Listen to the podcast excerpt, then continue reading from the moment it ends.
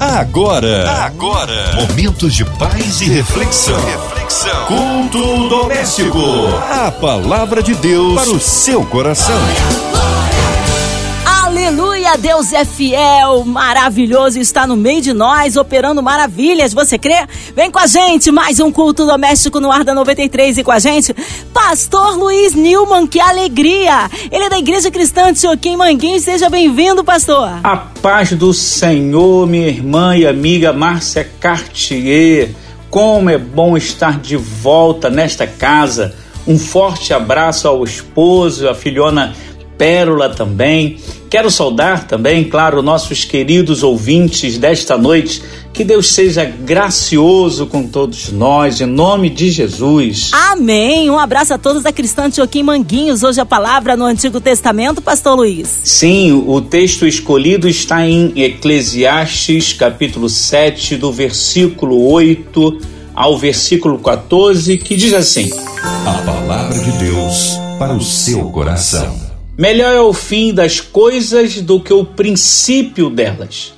Melhor é o paciente de espírito do que o altivo de espírito. Não te apresses no teu espírito a irar-te, porque a ira repousa no íntimo dos tolos. Nunca digas, porque foram os dias passados melhores do que estes, porque não provém da sabedoria esta pergunta. Tão boa é a sabedoria como a herança, e dela tiram proveitos os que veem o sol. Porque a sabedoria serve de defesa, como de defesa serve o dinheiro. Mas a excelência do conhecimento é que a sabedoria dá vida ao seu possuidor. Atenta para a obra de Deus porque quem poderá endireitar o que ele fez torto?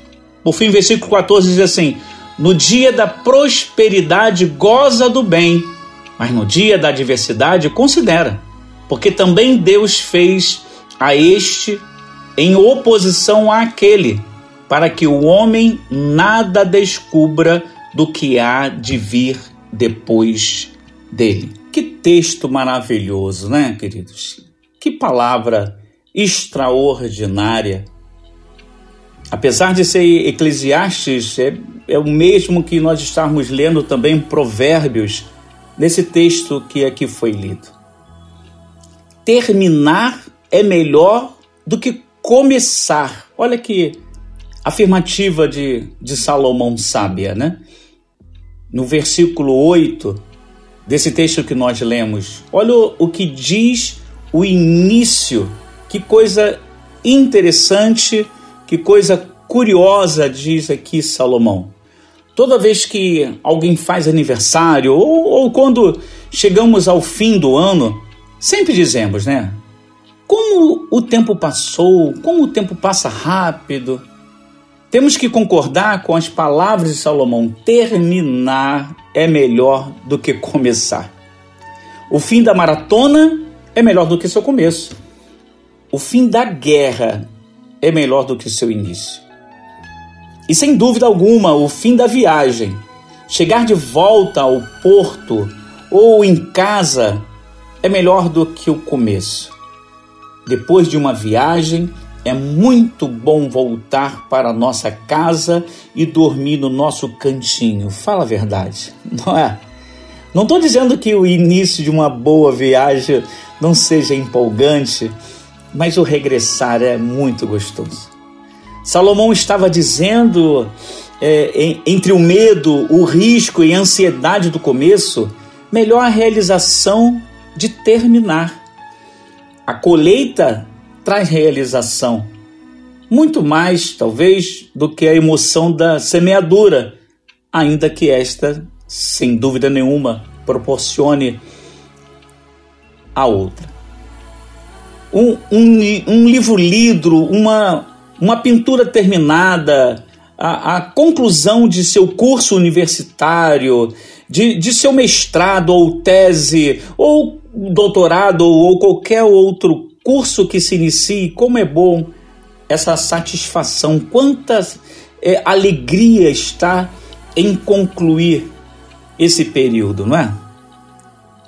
Na sua simplicidade, em poucas palavras, o, o, o verso lido nos ensina algumas lições e eu gostaria que você prestasse atenção, inclinasse seu ouvido para aquilo que eu vou falar aqui. Não, não pretendo me alongar muito, mas são palavras não minhas, mas palavras do Senhor que precisam ser atentadas.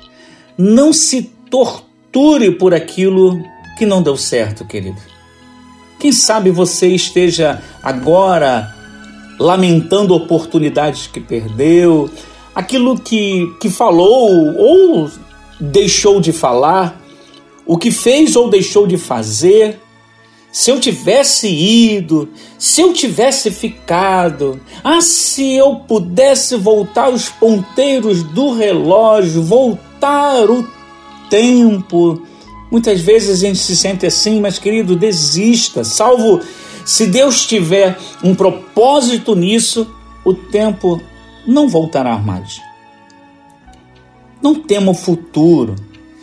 Quem sabe neste ano você tenha passado por tempestades e está com medo que o ano que vem possa lhe trazer essas coisas também, considerando, inclusive, né, a, essa pandemia que ainda insiste em ter algumas coisas que nos preocupam. Que mudanças teriam a ocorrer com você para que sua vida valha a pena ser vivida? Faça essa pergunta para você. Melhorar o seu casamento, talvez? Ser promovido no trabalho? Quem não gostaria? Ver seus filhos tomarem decisões mais acertadas dentro do, dos seus sonhos, das suas expectativas, o que poderia ocorrer? A cura de uma doença, talvez? Entrar na faculdade? Abandonar um vício? Ter é, é, perto de si, talvez, um filho que esteja esperando por muito tempo? Vingar aquele relacionamento, estreitar laços? Da parte de Deus, querido, temos uma palavra confortadora em meio aos medos dos finais. Olha só o que diz Jeremias 29, 11. Porque sou eu que conheço os planos que tenho para vocês, diz o Senhor. Planos de fazê-los prosperar e não de lhes causar dano. Planos de dar-lhes esperança e um futuro. Querido, tome essa, esse verso, essa palavra, esse versículo como uma promessa de que Deus o guiará em todos os momentos de sua vida. E certamente assim você vai ter mais coragem de enfrentar o seu futuro. Depois de escrever que melhor é o final do que o início, Salomão diz que se irá é ato de tolo. No verso 9, o verso que se segue, né?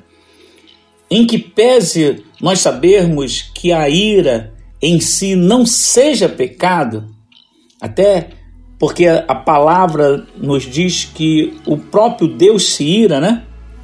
Já está provado que alguns sentimentos, quando por muito tempo estimulados, nos corroem por dentro. Certamente por isso Salomão declarou esta verdade. Pois a ira, quando macanalizada, tende a destruir por dentro aquele que a sente. Quando bem canalizada, é verdade que te impulsiona, te, te levanta, te dá estímulo para que você é, cresça, que você é, é, se posicione corretamente. Se você sente algum tipo de ira dessas que te levam a pior, né? Hoje é noite de se livrar deste peso. Entenda que você estando ouvindo essa rádio não é por acaso, não foi um acidente, você não colocou nessa rádio por acaso. E talvez aquele que já é seguidor, é ouvinte nosso, certamente não está ligando mais uma vez por acaso. Deus quer falar contigo e Deus está falando contigo. Querido, eu queria que você entregasse o seu fardo a Jesus e ele irá lhe ajudar nessa caminhada. Certamente será mais fácil. Não estou dizendo que será bonança, que será é, totalmente sem problemas, mas não tenha dúvida, quando você entrega o seu peso a Jesus, as coisas ficam muito mais fáceis. Agora veja o que está escrito no verso 10 do texto que nós lemos. Nunca digas, dois pontos, porque foram os dias passados melhores do que estes? Porque não provém da sabedoria esta pergunta. Vamos entender aqui o que Salomão quis dizer. Este versículo fala do erro de se viver no passado e criar ilusões com isso. Os que saíram do, do Egito, por exemplo, acompanhando os israelitas no deserto, reclamavam do maná e diziam ter saudades da boa comida do Egito, mas era tudo ilusão. Olha só o que, que está relatado lá no livro de Números, capítulo 11, versículo 5. Olha só o que aquele povo dizia. Lembramo-nos dos peixes que o Egito, que no Egito comíamos de graça, e dos pepinos e dos melões e dos porros, que na verdade são como é, é, um legume, né? e das cebolas e dos alhos. Toda vez que eu leio esses textos aqui, eu fico achando engraçado, porque eu particularmente não gosto muito de cebola. Eu fico imaginando como que alguém pode sentir saudade de cebola. E aqui fala também que comiam eh, peixe de graça, que nada custava-lhe a liberdade. Quem quer viver no passado acaba fantasiando as coisas para que pareçam melhores que a presente, abandonando-as na tentativa de fugir da realidade e das responsabilidades. Talvez você diga que no seu caso o presente está ruim e não tem como comparar com o passado, como quando era próspero, saudável e feliz. Mas entenda que o presente é o que você tem e o futuro é o que sua fé em Cristo reserva. O passado são águas que já não estão debaixo de sua ponte e não são elas que movem seu moinho agora. Com esta palavra, não quero tirar, claro, a importância do nosso passado, mas despertar para a necessidade de sair dessa prisão e viver o hoje com a qualidade necessária, preparando um amanhã melhor ainda para nossas vidas, queridos. Então, o melhor, querido, é ter paciência até você chegar no futuro, ou futuro, claro, chegar até você. Você pode ser alcançado por ele. Porque amanhã o presente também será passado. Concorda comigo? E talvez você até sinta uma pontinha de saudade dele se as coisas piorarem um pouco mais. Não é verdade? Outro dia vi uma frase de para-choque dizendo assim: ó, sorria, amanhã pode ser pior.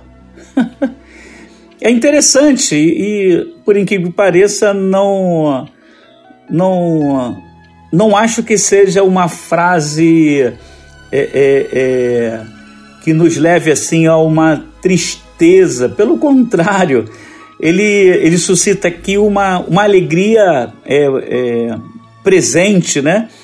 Em outras palavras, dá até vontade de agradecer pelaquilo que estamos vivendo hoje. Mas no caso do cristão, sabemos que sempre haverá um depois de amanhã glorioso e eterno. Fala a verdade. Portanto, o jeito é aguentar o que falta para chegar lá. Nós devemos sempre colocar em nossas cabeças, né, nos nossos pensamentos, encher o nosso coração daquilo que nos dá, nos dá esperança, nos traz esperança. Acerca disso, veja o que está escrito em Hebreus, está lá em Hebreus capítulo 10, do versículo 35 ao 39. Eu vou ler rapidinho aqui. Não rejeiteis, pois, a vossa confiança, que tem grande e avultado galardão, porque necessitais de paciência, para que depois de haver desfeito a vontade de Deus, possais alcançar a promessa. Porque ainda um pouquinho de tempo e o que há de vir virá e não tardará. Mas o justo viverá da fé. E se ele recuar, a minha alma não tem prazer nele. Nós, porém, não somos daqueles que se retiram para a perdição, mas daqueles que creem para a conservação da alma. Que texto extraordinário está escrito lá em Hebreus, né? um texto revelador, um texto que sugere que a gente aguente um pouquinho mais, que a gente tenha um pouco mais de paciência, que essas coisas estão se acabando, estão chegando certamente ao final da nossa história, ao final da história da humanidade, nós estamos chegando ao fim dos tempos, tudo indica que assim é, está para acontecer e não tardará tanto tempo assim. Lembre-se, querido, de que o livro de Eclesiastes, esse que nós estamos lendo em parte, reúne as impressões de Salomão de tudo o que ele viu e experimentou debaixo do sol, uma expressão que ele usa algumas vezes ao longo do desse livro, né? Nem tudo aqui, ou seja, nem tudo relatado no livro de Eclesiastes foram experiências prazerosas para Salomão, mas deram a ele, sem dúvida nenhuma, boas experiências e é certamente essas boas experiências que nós estamos tra traduzindo aqui, queremos, querendo é, aproveitar né, daquilo que ele já passou para colocar em nossas vidas aqui. Continuando nos versículos 11 e 12, Salomão fala de sabedoria. Aliás, um, um dos assuntos que mais Salomão falou em seus livros. Ele faz algumas boas comparações a ela. ela ele, ele, ela, ele fala que a sabedoria é como a herança, no versículo 11 faz essa comparação. Veja que a herança é algo que se recebe e lhe ajuda a resolver muitos problemas. Feliz é quem a sabe usar bem. Isso é muito importante que se diga, porque a gente tem visto pessoas que têm muito conhecimento, mas não sabem é, manejar bem, administrar bem isso, e por incrível que pareça, passa a ser pessoas, passam a ser pessoas problemáticas, pessoas é, é, soberbas, entre tantas outras qualidades não tão boas assim. Salomão continua comparando a sabedoria. Dessa vez, a compara a dinheiro. No versículo 12, se você tiver tempo para ler. Mais uma vez, ele fala da importância da sabedoria como socorro em meio a dificuldades. Chega a dizer que quem a tem ou seja, a sabedoria, tem vida. É claro que no sentido de preservá-la. Encerrando o texto que lemos para esta pregação, nos versículos 13 e 14, entendemos que Salomão chama a atenção para vivermos bem em todas as situações, seja gozando na prosperidade, seja sofrendo nas provações. Temos que aproveitar todos os momentos, pois Deus nos ensina em cada um deles para completar para viver com qualidade as nossas vidas aqui.